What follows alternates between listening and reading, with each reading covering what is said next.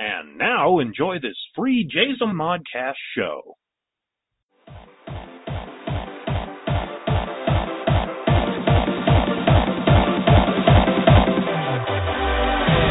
Carry on my wayward son. There'll be peace when you are gone. Lay your weary head to rest.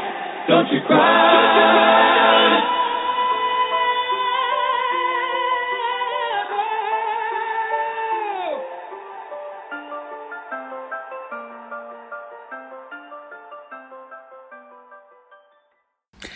Hey, everybody, and welcome to Lupa's Bits. I am your host, Lupa Barty, aka, yeah, I said it, Stephanie J. Barty. Um, how was your week? I know I ask every week, and nobody ever answers me. Nobody ever says, sends me an email or shoots me a message and says, hey, my week was good, or hey, my week was crap. Want to talk about it? Because I will, you know, I will talk about it with you. If it's funny, you might end up on the air, but you never know. Uh, my week was all right. It was cold because it got really cold. I went home on Sunday, Monday morning. Went home on Monday. So I was home for four days. And uh, it dropped down to, at one point, it was zero degrees Fahrenheit, which I think was minus 20 minus 15 minus 15 minus 20 somewhere around there. Um yeah so it was a little chilly a little little nippy a little nipply. Um but uh i was warm enough in the trailer. Um still chasing leaks but that's going to be an ongoing thing you know as i patch them up and and uh areas start to get warmer and warmer, I start to find it's easier for me to find where they are. And uh, I mean, the trailer is not meant to be lived in in the wintertime. It's not a winter trailer, it's a summer camper. So um, I think I'm doing pretty good so far. I'm kind of proud of myself. I've learned a lot about myself uh, that uh, I never would have believed if somebody had said to me, you know, a, even a year last winter. You know, you're going to be living in a trailer and and you know you're going to be battling the elements and and finding ways to keep the trailer warm and you know winterizing it yourself and and uh, finding new uses for garbage bags and duct tape. Um, I would have laughed at them and told them that they were crazy. Uh, that I wasn't giving up flush toilets and running water and all of that. Um, and, you know, insulated walls. but I did. And it's amazing what you do, the things that you do to preserve your own sanity. And I think it's kind of where that came from. What I was willing to sacrifice, what I was willing to give up um, to regain my sanity, to regain my sense of self and I the things that I can do to and I think my journey through the summer and the fall up to this point has been more of a proving to myself what I can do and not trying to prove to anybody else because I don't know I don't owe anybody an explanation for my life and the way I choose to live it. I don't owe anybody um, validation for why I've done the things I've done or why I'm doing the things that I'm doing. It's my life that I have to live. I have to live in this skin. I have to live in this head. And I need to be comfortable with the choices that I've made. If you're not comfortable with them, that's a you problem. That's not a me problem. I need to be able to sleep at night. I need to be able to get up every day and face every day with some shred of positivity and some shred of dignity and hope. And I try my hardest not to hurt people, but if what I've done and what I do hurts somebody, it's not intentional. And maybe they need to look at why it's hurting them. People change, things change, and life sucks, really. Life sucks. And you have to find your moments. You have to find your your segments of joy and wring all the joy you can out of that moment because your next moment might suck. Statistics prove that the next moment's going to suck. Joy doesn't last forever, joy is fleeting. Suckage lasts. Anyway, so that was kind of a heavy opening. um, I am back at my sister's where I was last week when I podcasted. I'm back. And we're hoping to have my mom moved down into her new suite by Sunday. That is the goal. And then we're going to work on the rest of the basement and hopefully have everything complete and done by the time my brother in law goes back to work. He's off on holidays now because, you know, Christmas is coming. Um, Christmas is coming, yes. But I want to talk to you tonight about a. Yeah, that crunch was my old keyboard. That's why I have a new laptop. Um, I want to talk to you about a celebration that I celebrate, that um, I follow. And it's it's honored by not just my spiritual path, but it's honored by various Northern Europeans, by Germanic people, um, Celtic, um,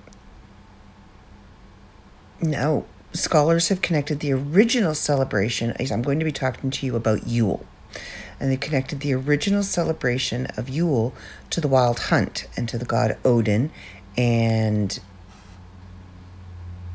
thing and and um but my brain just completely shut off because I'm trying to do two things at you know at once.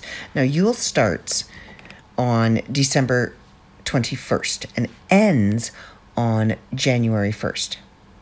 It's not a one day thing. It's not um, just the equinox, just the first day of winter. It goes from December 21st to January 1st. And it is a pagan celebration of the winter solstice and is one of the oldest winter celebrations in the world. Ancient people were hunters and spent most of their time outdoors. The seasons and the weather played a very important part of their lives. Now, the winter solstice marks the what we call the bringing back of the light. Each day from December 21st on to summer solstice to the summer equinox in June get longer and longer and longer. So you you can always tell the um, pagans or alternative spiritualists in a crowd because all the normal people, all the the I would uh, mundanes, muggles, I guess we call them, if you watch Harry Potter. Um, get excited on the first day of summer. Woohoo! Yeah, summer's here! Yay! And you look around the crowd and you see a bunch of disappointed, sad faces. You know them people. Yeah, we follow the solstices, we follow the equinoxes. And the first day of summer means the days are getting shorter. The first day of winter means the days are getting longer and the light is coming back. So now, Yule means the feast uh, to some. Okay, this is the definition by the Merriam Webster Dictionary and their definition of Yule is the feast of the Nativity of Jesus Christ. Oh, for heaven's sakes, I'm not going to donate to you. Go away. Um, Now, the first known use of Yule is before the 12th century. And it's Old Norse. It's a pagan midwinter festival.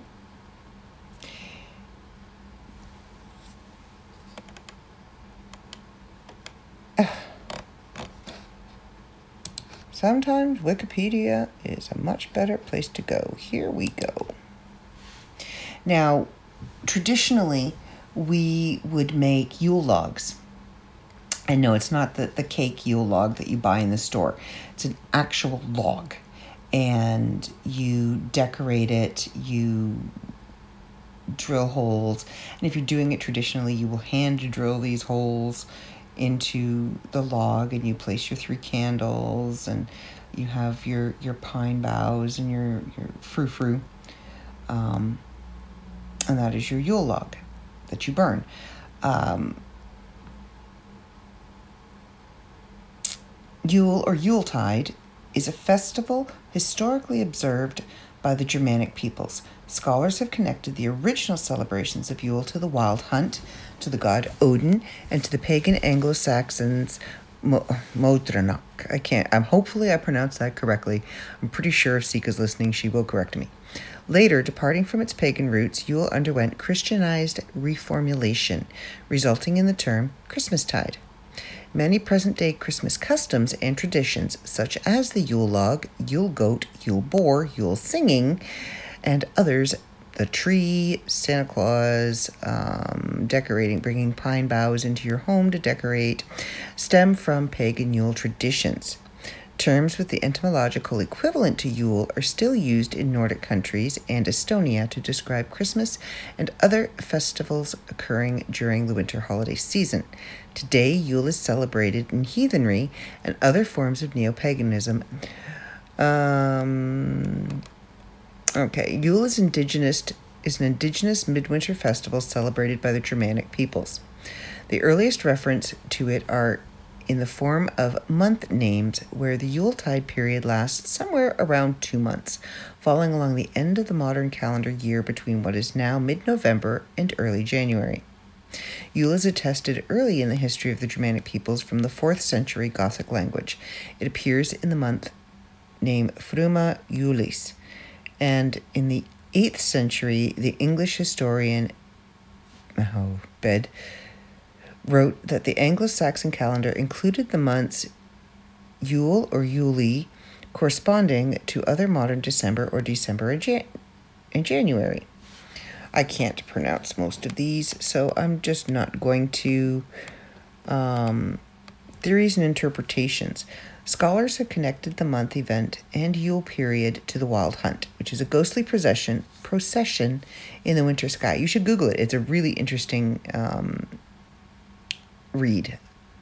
The god Odin, who is attested in Germanic areas as leading the Wild Hunt, and the bears and bears the name Jotnar and increased supernatural activities such as the wild hunt and increased activities of Dragnar, Dragar, undead beings who walk the earth. I can't pronounce that. An event focused on collective female beings attested to Betty to having occurred among the pagan Anglo Saxons on what is now Christmas Eve has been seen as further evidence of a fertility event during the Yule period. Now, it's talking about ghostly apparitions and things like that. And if you think, it, it just it brings my mind to um, Ebenezer Scrooge and that whole Christmas. I can't remember what it's called. A Christmas story, a Christmas tale. Scrooge, Bill Murray, excellent movie. Go to watch it. Anyway, uh, the events of Yule are generally held to have centered on midwinter, although specific dating is a matter of debate, with feasting, drinking, and sacrifice, or blót. Scholar Rudolf Simek says the pagan Yule feast had a pronounced religious character, and that it is uncertain whether the Germanic Yule feast still had a function in the cult of the dead and in the veneration of the ancestors, a function which the midwinter sacrifice certainly held for the West European Stone and Bronze Ages. The traditions of the Yule log, The Yule goat, the Yule boar, still reflected in the Christmas ham, Yule singing, and others stem from Yule customs, which Simek says indicates the significance of the feast in pre Christian times. Um, in modern Germanic language speaking areas, oh, for heaven's sakes. Oh, I wanted to tell you about the Yule log. The Yule log, Yule clog, or Christmas block is a specially selected log burnt on a hearth as a Christmas tradition in regions of Europe, particularly the United Kingdom, and subsequently the Americas. The origin of the folk custom is unclear. Like other traditions associated with Yule, the custom may. I uh, can't read the rest of it. Um, I do know some of the customs in um, some of the smaller European villages. They would have a huge bonfire in the center of town, and each would take a burning log home to light their hearth, and that would bring them luck throughout the year. Now, a lot of them have moved that to the new year, and you light your hearth with the new fire, and it's supposed to bring good luck and prosperity to your home. So, Yule is a special time for me. Um, I honor my ancestors, I honor my family, and those that I've lost throughout the year, as I do on Samhain. Um, and I celebrate the bringing back of the, the light. And this is also um, the longest night. It's where the the light and the dark are equal on the, the equinox. It's where the light and the dark, the amount of hours, you have 12 hours of light and 12 hours of dark. So, what we've done in the past and what some people do is you hold vigil throughout that night, throughout the darkest night. And you light candles, you sing, you drum, you do everything that you can to bring light into that darkest night. And then as the sun begins to rise in the morning, signifying that the darkness has ended, and it, it it's symbolic of the darkness of the winter, um, and that darkness has ended, and the light is now returning, and the dark is receding, and we are going into the lighter side of the year. Um, we usually would drum up the sun. We would have our djembes and um, our remos, and we would drum up the sun in the morning and sing. There was a, a native chant that we would sing um, a Cherokee morning song. And it was just, it was a beautiful experience. Um, and there are still mornings that I wake up, and if I'm up as the sun's rising, I will sing up the sun. I will sing the Cherokee morning song and Sing Up the Sun. Go to YouTube and look it up. It's a beautiful song. So, as you know, there is a story called Twas the Night Before Christmas. And back in my um, not so accepting days, I was very rigid in my spirituality years ago. And I wrote, I rewrote Twas the Night Before Christmas for my kids so that I could read it to them the night before Yule and they would have a story of their own and they didn't have to wait till Christmas and hear, you know, the Christmas story. So I'm going to read it to you because I want to share it with you because every year since I wrote it, I have posted it on Facebook. So now I'm going to read it to you and I still post it on Facebook. Okay. Twas the night before Yule, and all through my house, the cats were all playing with their new catnip mouse. The stockings were hung and the tree all aglow, and even though we are pagan, we hoped Santa would show. The children were nestled all snug in their beds, while visions of the Yule Fairy danced in their heads. And Dad in his robe, and I in mine too, had just settled down for a cup of home brew. When up on the roof, there came such a noise. I sprang from the couch, tripping over the kids' toys. Away to the window I flew like a flash, tore open the shutters, and threw up the sash. The moon on the breast of the new fallen snow made me thank the Great Mother above and below when what to my wondering eyes should appear, should appear but a tripped out old sleigh and meat for the year. As stunned as I was, the man silenced me more, as he addressed each fine reindeer and opened my door. Now Dasher, now Dancer, now Prancer and Vixen, on Comet, on Cupid, on Donner and Blitzen, to the pagan's house there and the one just next door. Watch out for the heathens, they'll make you jerky and more. Like a storm in summer that leapt, they leapt in the sky, creating such a breeze I got snow in my eye. So down to the streets their coursers they flew, with a sleigh full of toys and St. Nicholas too. And then in a twinkling he came in the house, and the reindeer all waited, as quiet as a mouse. He was dressed all in fur, hat, boots, coat, and mitts, and his bag was all filled with tools for the Ritz. A small bundle of toys he strapped to his back. Were for children, were for the children, he said as he opened his pack. His eyes they saw all, and he knew I was wary. I'm not about Jesus, Joseph, or Mary. His droll little mouth drew up like a bow. I'm the spirit of the season, or didn't you know? This world has forgotten what I'm all about, where I came from, and how my story starts out.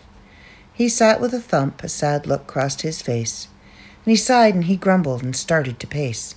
Father Christmas, Père Noël, the name doesn't matter.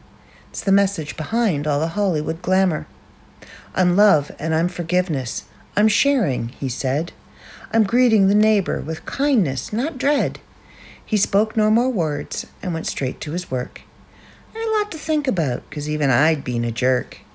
And laying his hand on the side of my face, he said, Admitting you're wrong shows courage and grace. Love when it's hard, and forgive when it's harder. Just be a good person, you don't have to be a martyr. I heard him exclaim as he drove out of sight, Blessed Yule, Merry Christmas, and to all a good night. I love that. That's one of my favorites. I of all I mean I know I wrote it and I know I kind of liberated the idea from another poem. Um, but I still I I I don't even know how long ago it was that I wrote that to be honest with you. Um, I posted it December 24th, 2011, but I think I wrote it uh, before that. And um, I read it every year. I post it every year. I share it every year, everywhere I can. And I still really enjoy it. I still really resonate with it. And um, I hope you guys got something out of it, you know, whether or not it was discussed because you think I'm crazy old fool or whatever. Like I said earlier in the podcast, it is not for me to justify who I am to you. That's a you problem, that's not a me problem. anyway, oh, I'm getting comfortable. Um, I mean, I'm podcasting from bed, which is not unusual. I do that all the time, uh, except when I'm in the trailer. And when I'm in the trailer, I podcast from the kitchen table. And it's a little weird tonight because I'm podcasting without an audience. So I'm, I'm not, I'm talking to all of you instead of um, having like a, a one person audience that I usually talk to. So it's kind of odd. But uh, I wanted to share um, because Yule starts in the 18th, three days. So I wanted to share that with you before Yule. And I've kind of been waiting. Um, it's been popping up in my Facebook memories since like the beginning of December. And I've been kind of waiting because I wanted to do it on the podcast right before Yule. So there you go. That's that's my Yule poem. And uh, yeah, so that's coming up. That's going to be this week. And uh, I've been asked to hold space for my spiritual teacher on the solstice, which I will do. And I'm part of the messages that she's been receiving um, have been I would say have been for me. Um, well, I'm I'm not for me, but I'm taking them as messages that I need to pay attention to. I need to take back my power. I need to own my power. I need to acknowledge my power, my abilities, my strengths, my magic. I need to stop half assing my beliefs, half assing my spirituality. I need to start walking my walk again, walking my talk. Because I talk a good game. I don't necessarily follow what I should be and do what I should be doing. I used to do what I called, um, and what Barbara called daily devotionals. And every morning and every night. And I kind of did it on Facebook as well when I was doing posting my joy statuses. But I would, um, well, attempt to meditate. I'm not very good at meditating. I can't get into that meditative state.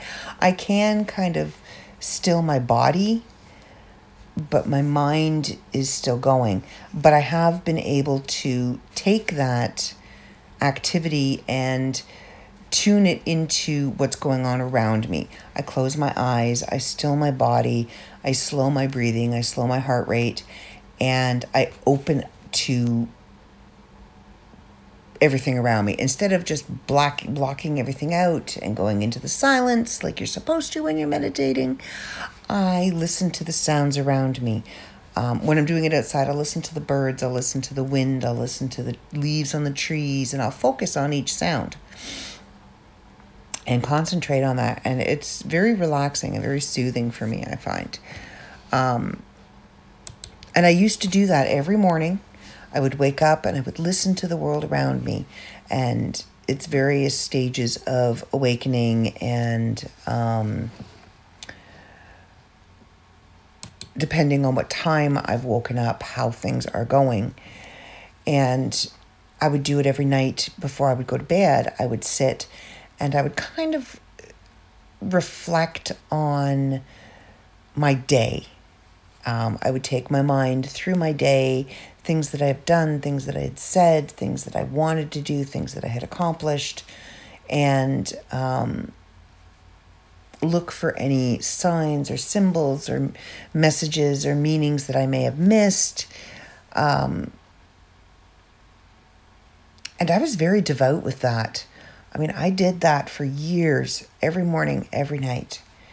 And I kind of got away from that, I'd say, probably in the last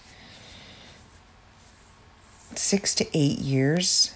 Um, it's kind of dwindled off, and it's been the last three years, four years for sure. Um, when the Great Depression set in, that's that's what I'm calling it. When the Great Depression set in, that I stopped doing it altogether. And um, I did it the other night. I finished up a phone conversation that I was having, and shut everything down and I rolled over to go to sleep. And it was almost like something flicked me in the back of the head. I kind of, hey, what's going on? And I closed my eyes and I kind of snuggled down again and it flick in the back of the head. What did you do today? So I started thinking, what did I do today? And I ran through, I started with, you know, getting up, having coffee. What did I do today? What should I have done today? Okay, I did everything I should have done today, except for that and that and maybe that. And I found myself rolling over onto my back and laying my arms down along my sides and relaxing my body. And one of the techniques that I had been taught is you start at your toes and you focus on your toes and you relax every muscle in your toes and you work your way up your toes, the balls of your feet, the heels of your feet, your entire foot, your ankles, your calves, your knees, and you work your way through your body. And I found myself starting to do that. And as I was, my, my logical side of my brain was focusing on each part of that, my creative side, my illogical side, as I call it, was expanding and sifting through things that I had missed and I hadn't seen and I hadn't paid attention to. Um, signs and symbols and um, presences that I had been ignoring and not acknowledging. Um, and it was a not so gentle reminder that I am who I am. I was born this way. I come from a long line of women like me, with abilities like me.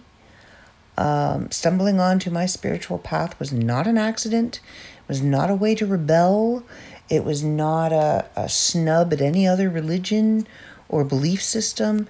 It is in my blood, really, you know, and truly is in my blood to be a medium, to be a conduit, to be a reader, a seer, a communicator is in my family's blood.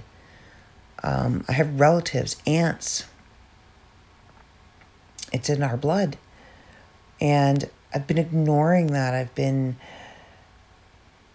not living the entire person that I am. And I need to stop doing that. Now, being fully who I am and who I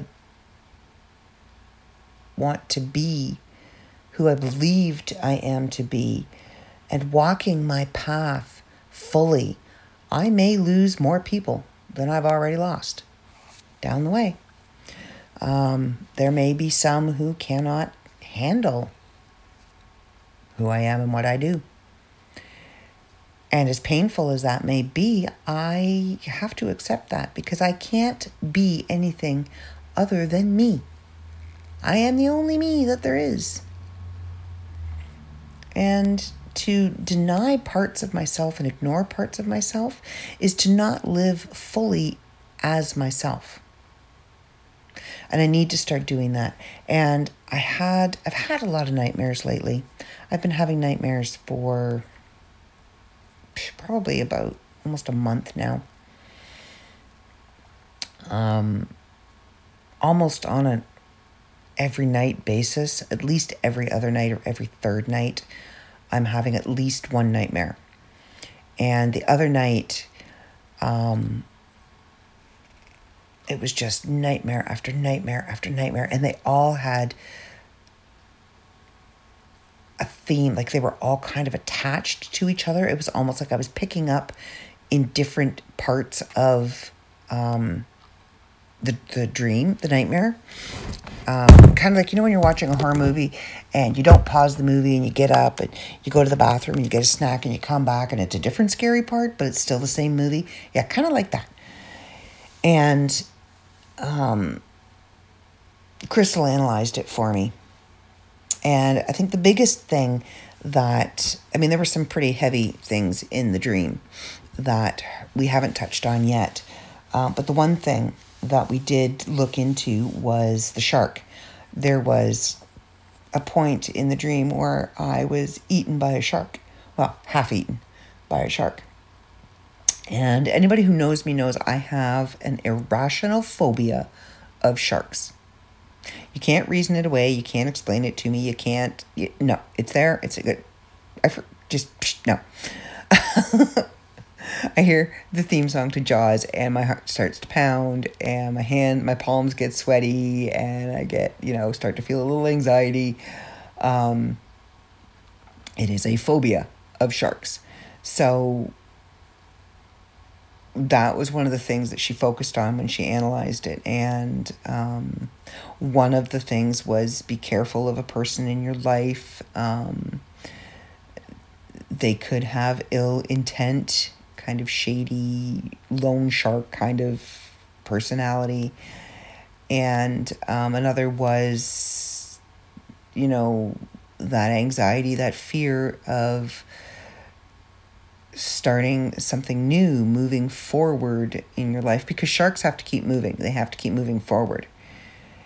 Um, anyway, so yeah, they, it was from the time I closed my eyes to go to sleep, I finally fell into a dreamless sleep just after dawn when there was light, daylight. And uh, I slept for a couple of hours of sound, no dream sleep But, uh, oh, excuse me. talking about my lack of sleep makes me on. Um, it's kind of got me thinking I've, I've been suppressing parts of myself and i think that is what's causing these nightmares is those parts are manifesting in my dreams and they're because i've been suppressing them and i've been ignoring them um, they're kind of wild you know like if you forget to mow the grass for a while your yard looks kind of scroungy kind of like that so i need to own my power again and be me and it reminded me, as I was looking for the Yule poem, um, I came across a poem. I don't know if I've read it to you before, but it came across a poem that I wrote when I was having a series of nightmares and um, kind of came to me. So I'm going to read it to you. It's called In a Dream I Had. In a dream I had, the night was black as pitch. The wind beat a torrent on my doorstep and howled down the flue. The moon, a heavy lidded seductress, beckoned me come forth, out into the inky blackness, down the path of stone. My feet found their footing, carried me deep into the arms of the forest. They embraced me, closing out the world around, the soft whisper of water guided, guiding me. The pristine waters lay before, while the moon winking up at me. Look here, my child, she said from above. Look deep beyond what your eyes can see. The mirror cracked, giving way to time long past. Fairy lights danced in my hair as it spiraled about my face. Visions fly faster than light, and he is there. Darker than night, he sends fear with a look. But I stand, unafraid, for he is but a reflection of me, emotions buried deep. I smiled and winked at the moon. Hands wide spread, I shattered the image with a laugh. That which you know can no longer harm. That which you face becomes nothing. In a dream I had, the night was black as pitch. And I think the message in that is when you face the things that you're afraid of, when you face the things that you don't want to face, that you don't want to acknowledge and, and look at, um, they no longer hold power over you. They no longer have the ability to make you ashamed or make you feel fear or make you feel scared and and and you you give voice to them and it takes power away from them and i believe that. Um, something my mom said to me as well last week. I uh, told her i was you know every night because everybody goes to bed really early here like 8 o'clock lights are out everybody's in bed. Kids go to bed they go to bed. And uh, I don't go to bed at eight o'clock, so I crawl into my bed in in the music room, and I watch Hallmark Christmas movies, and I called it my guilty pleasure. And my mom looked at me and she says, "Why does it have to be guilty? Why does it have to be a secret? Who says you can't watch cheesy Hallmark Christmas movies?" And I got thinking about it, like you know what? Yeah, I don't care if people make fun of me for watching cheesy, wholesome Hallmark Christmas movies. I enjoy the cheesy Hallmark Christmas movies. I know how they're going to go. It, some strong, independent girl gets sent to some small town or goes back to her hometown, meets her old boyfriend, or finds some strong, independent man who's wounded in some way and they fall in love and kiss at the end of the TV sh- at the end of the movie. That's how they go. But it's the whole beauty of them meeting and falling in love and you know there's there's going to be a crisis at some point um, and there'll be a misunderstanding between the two and then you know that'll get all sorted out and there'll be the big i can't live without you and in every Hallmark movie I've ever seen. Call me a romantic. I don't care. Maybe I am. I yeah, I am. I'm a little bit of a of a closet romantic. And but I think every female is to a certain extent. We all want to be told that we're beautiful or at least beautiful in the eyes of the person that you want to be beautiful for. We all want to be told that we're loved. We all want to be told that, you know, I'm you're the first person I think of when I wake up. You're the last person I think of before I go to sleep. You're the one I want to tell my exciting. We we want to be that person. We want to be strong and independent. We want to smash concrete and we want to be able to, you know, build a wall or or a set of stairs or a porch or whatever, winterize a trailer. But we also want to feel delicate and beautiful and precious. And that's really hard to find. So I watch these Hallmark movies because it's all right there. It's all right there. The guys are emotionally available. They are open and speak freely about their emotions and how they feel. They don't at first. They don't always at first. Takes them until 20 minutes before the movie's over and he realizes he's almost lost the girl. And he goes running after her and he tells her, stops her at the airport or stops her at the bus stop or gets in her car because she's driving away. Or she's already gone, goes back to her country because he's a prince and he can do that. and uh, tells her that he loves her and that he wants to spend the rest of his life with her. Um,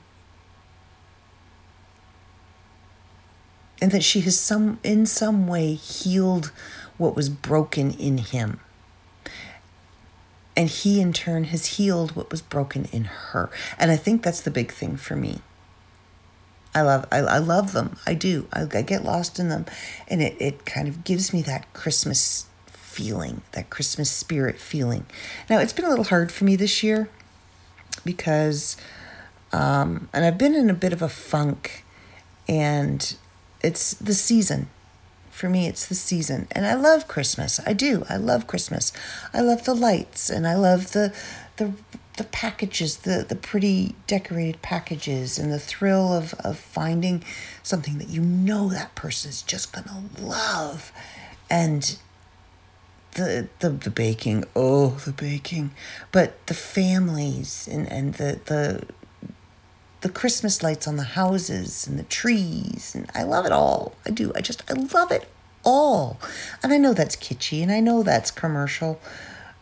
And I know that's not the spirit of the season, but I love that too.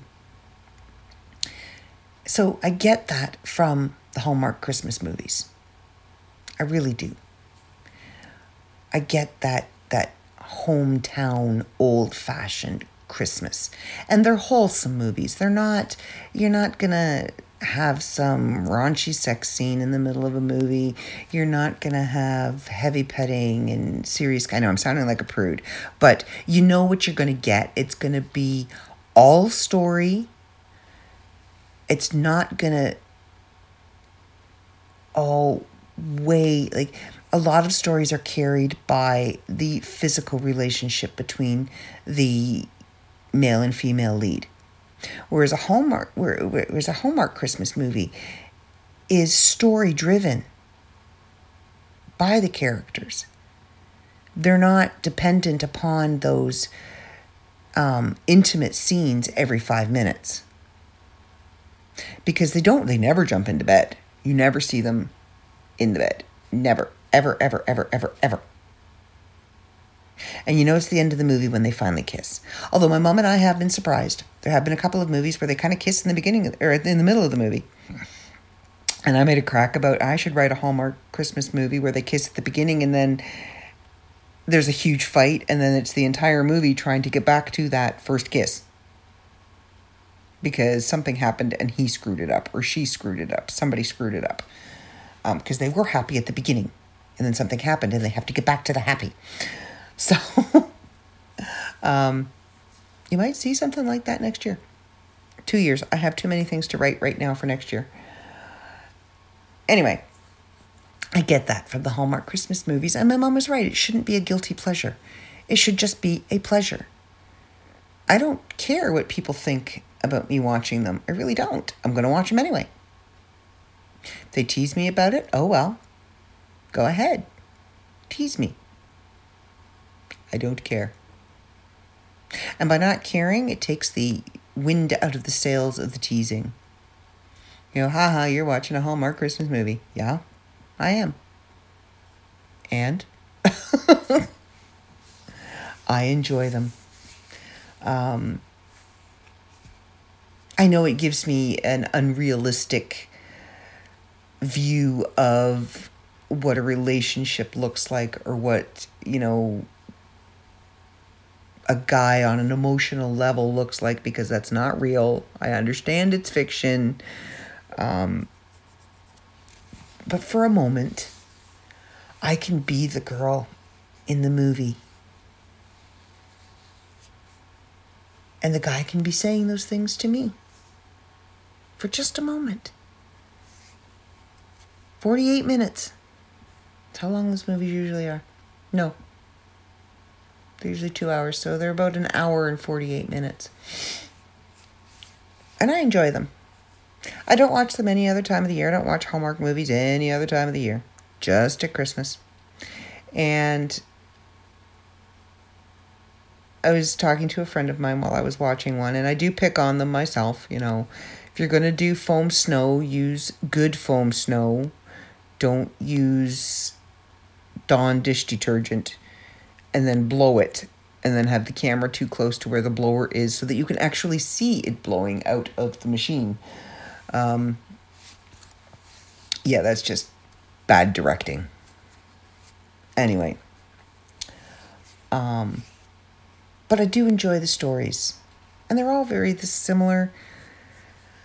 Boy meets girl, boy girl fall in love, big problem, big fix, boy kisses girl. But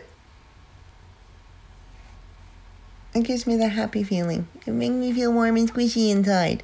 And very few things make me feel warm and squishy inside. I sometimes wonder if I do have a heart.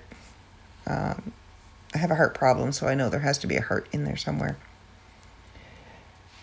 I'm so jaded on what love really is and what um, emotion really is that I question every emotion that I have. Is this real? Is this what it's supposed to feel like? Am I doing it wrong? Am I doing it right? Am I doing it too much? Am I not doing it enough? You know, should I stop doing this? Should I stop doing that?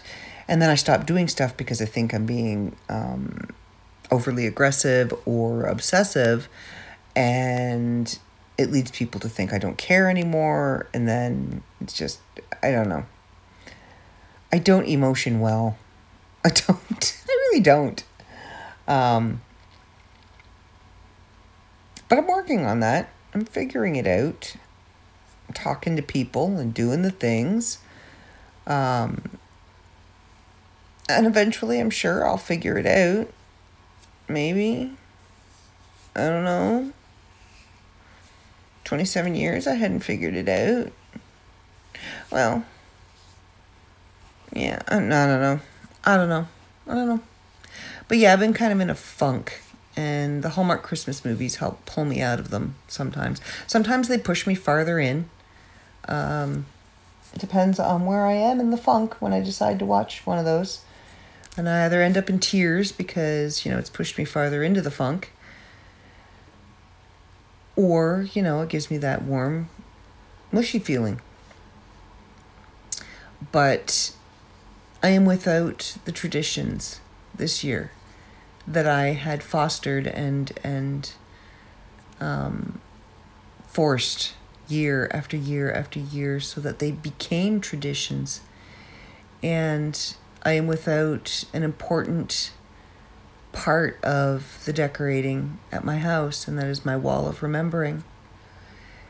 Ah, gotta give me a minute. It always tears me up when I talk about that wall. Because it starts with my dad's Christmas stocking, and then there's Midnight's Christmas stocking. That was my son's dog. And then there's Curious, the cat. And then there's Nimway's. And this year, Morgan's would go up on that wall. I don't have that wall this year because I don't live where the wall is. I think I talked about this in the last podcast, and it still weighs very heavily on me. And I think it's a little more prevalent this week because um, Crystal and I decorated her little tree. it's like a four foot tree. Not even a four foot. I don't even think it's four. I think it's a three foot tree. It's a three foot tree on a two foot table. I was taller than the tree. Contrary to popular belief, yes, I could have reached up and put the star on the top of the tree. But we were at Walmart and um, we were looking at the Christmas decorations because I realized I don't have a Christmas decoration to put on the tree. That's mine. I says, hey, that's Lou's. Because all my decorations are at the house. And um, so we went and bought one. A troll. Poppy, the troll, to be exact. Crystal said it was totally me.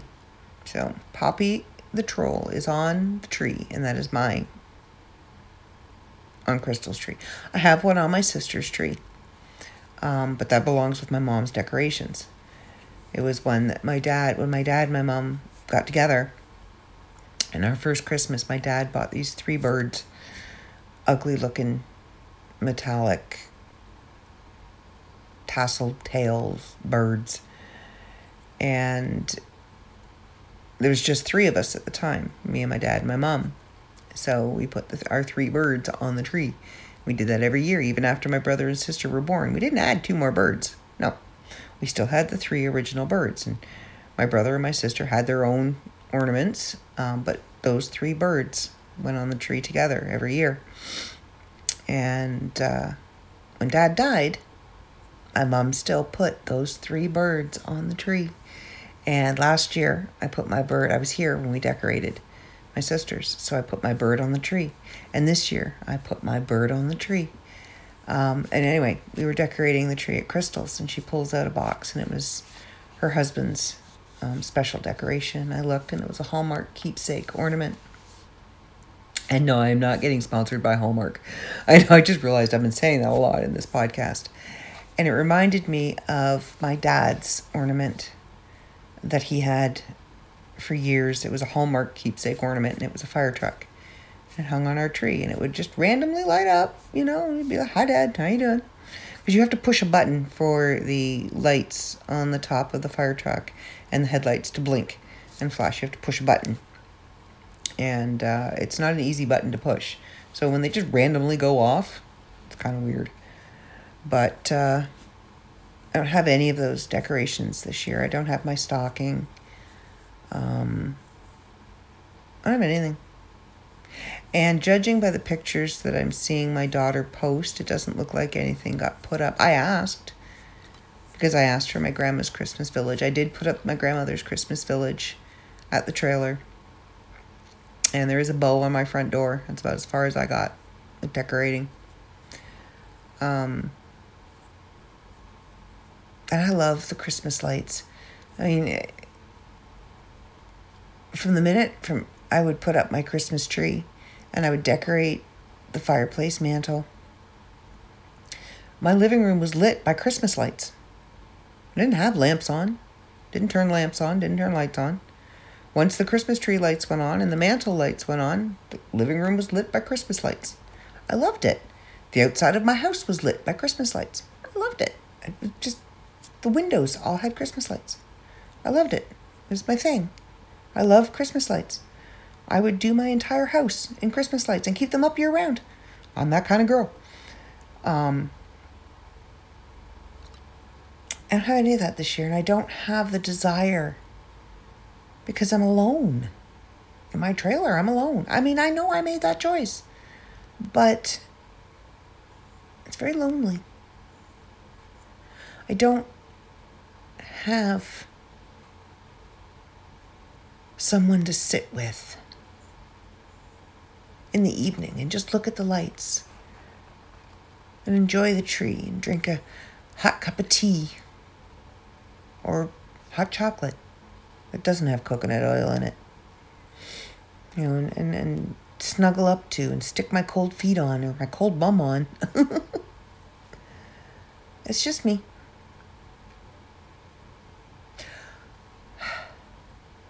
Causing me a little bit of anxiety right now.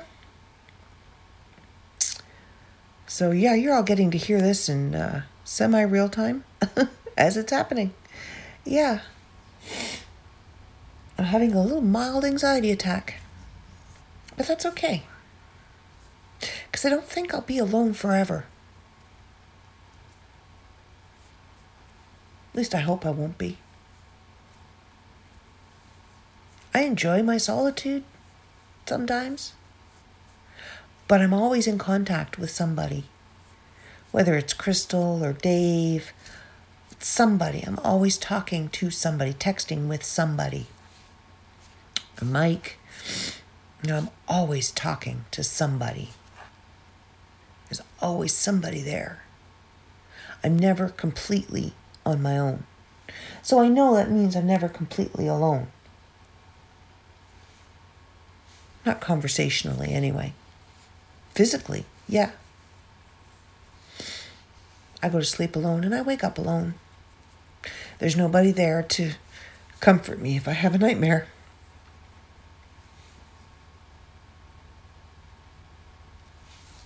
It's hard.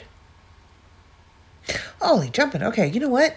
I really, there's got to be a week when I don't cry on my podcast. This is getting ridiculous. These are the tears on my face. These are the days of my lives. These are the tears on my face. I'm gonna start calling this my my weekly tear duct maintenance. Anyway, I'm done. I'm not crying. I'm over it. Well, I'm not over it, but uh, I'll get over it eventually. I'm sure there will be a day that I won't spend a Christmas alone. I mean, I'll be here with my sister and her family and my mom Christmas Eve and Christmas Day and Boxing Day. And I might get to see my brother. But I'm sure there'll be a Christmas where I'll feel loved. You know? Not that I need that in my life to be complete, because I'm quite capable of surviving and managing and living on my own by myself. I don't need somebody else to validate who I am or make me feel complete. I can do that on my own.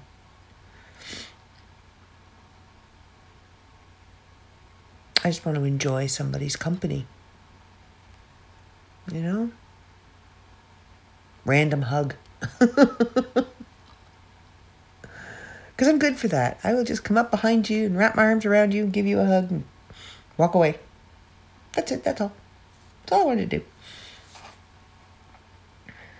You know, have someone come up and kiss the top of my head and give me a squeeze and carry on while I'm standing there doing dishes.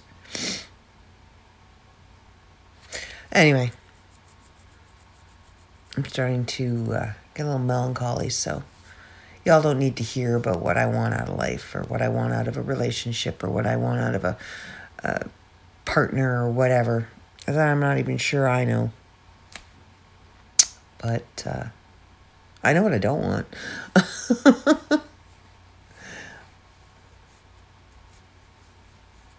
so yeah, Christmas does that to me. Makes me, at least this year, it's making me have nightmares and anxiety and stress. And I need to calm some of that stress. Um, because I don't relish the idea of having a seizure. Thank you very much. I've been seizure free for a few years, so we're going to keep it that way and I'm going to pack away all the stress and I will take out one thing at a time and deal with it instead of trying to throw it all up in the air and catch it all before it hits the ground. Yeah, so I think I'm going to end here. I'm just I'm starting to crawl into my head, I guess you could say. And I do that a lot, especially when I am stressed out. Um, and I'm I'm I'm I'm struggling for words right now, and that is a a precursor to um, a seizure. The the struggling for words, the large gaps in my sentences, um, the staring off into into to nothing. Uh, I've done that a couple of times already during this podcast, so I think I am going to end the podcast here and wish you all a blessed Yule. And if you don't, I mean, if you don't celebrate Yule, that's fine.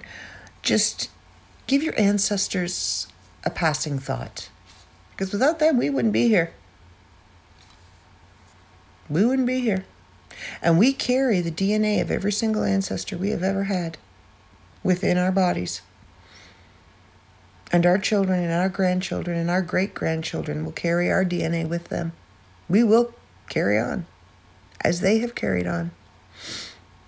So give them a thought, give them a nod, give them a hey, raise a glass, share a snack. And welcome back the light, the longer days. And if you happen to be awake one morning, just as the sun's coming up, say good morning. Welcome the, welcome the sun. Welcome back the light. Okay, well, if you want to find me and tell me that I'm crazy, I am on Facebook at Stephanie J. Barty or Lupa Barty. You can find me over on the World of Myth magazine. Uh, you can find me on Lupa's Bits, the podcast. I'm over on Twitter at Lupa's Bits, the podcast, and at Lupa B. And the World of Myth magazine. I'm on Instagram. Okay, here we go. Luhu Baskets, Lupa's Bits, the podcast, Stephanie Barty, author, Stephanie Lupa Barty, author, and Lupa's, yeah, Lupa's Bits, I said that. And I'm over on TikTok at Lady Luhu. So pick one, come find me. And uh, yeah, let's chat. So don't forget, Mondays is the World of Myth Bits with Jenna and Joe. Wednesdays, which is starting to wind down. I think there's only two episodes left, three episodes left.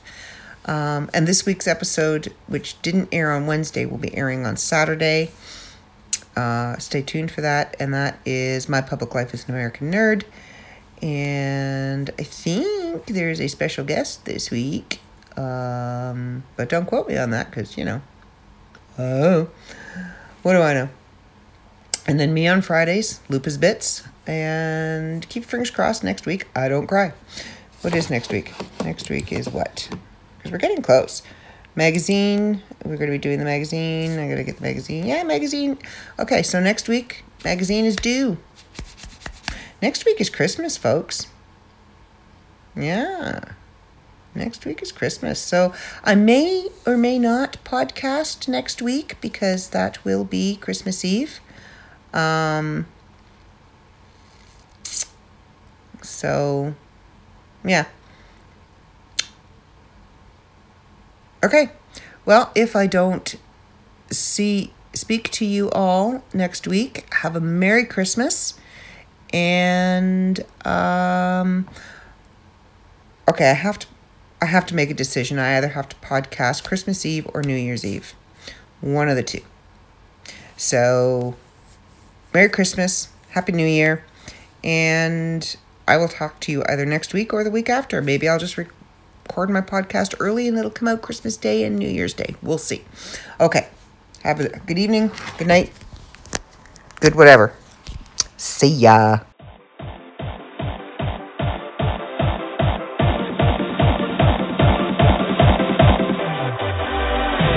Carry on my wayward son. There'll be peace when you are gone. Lay your weary head to rest. Don't you cry.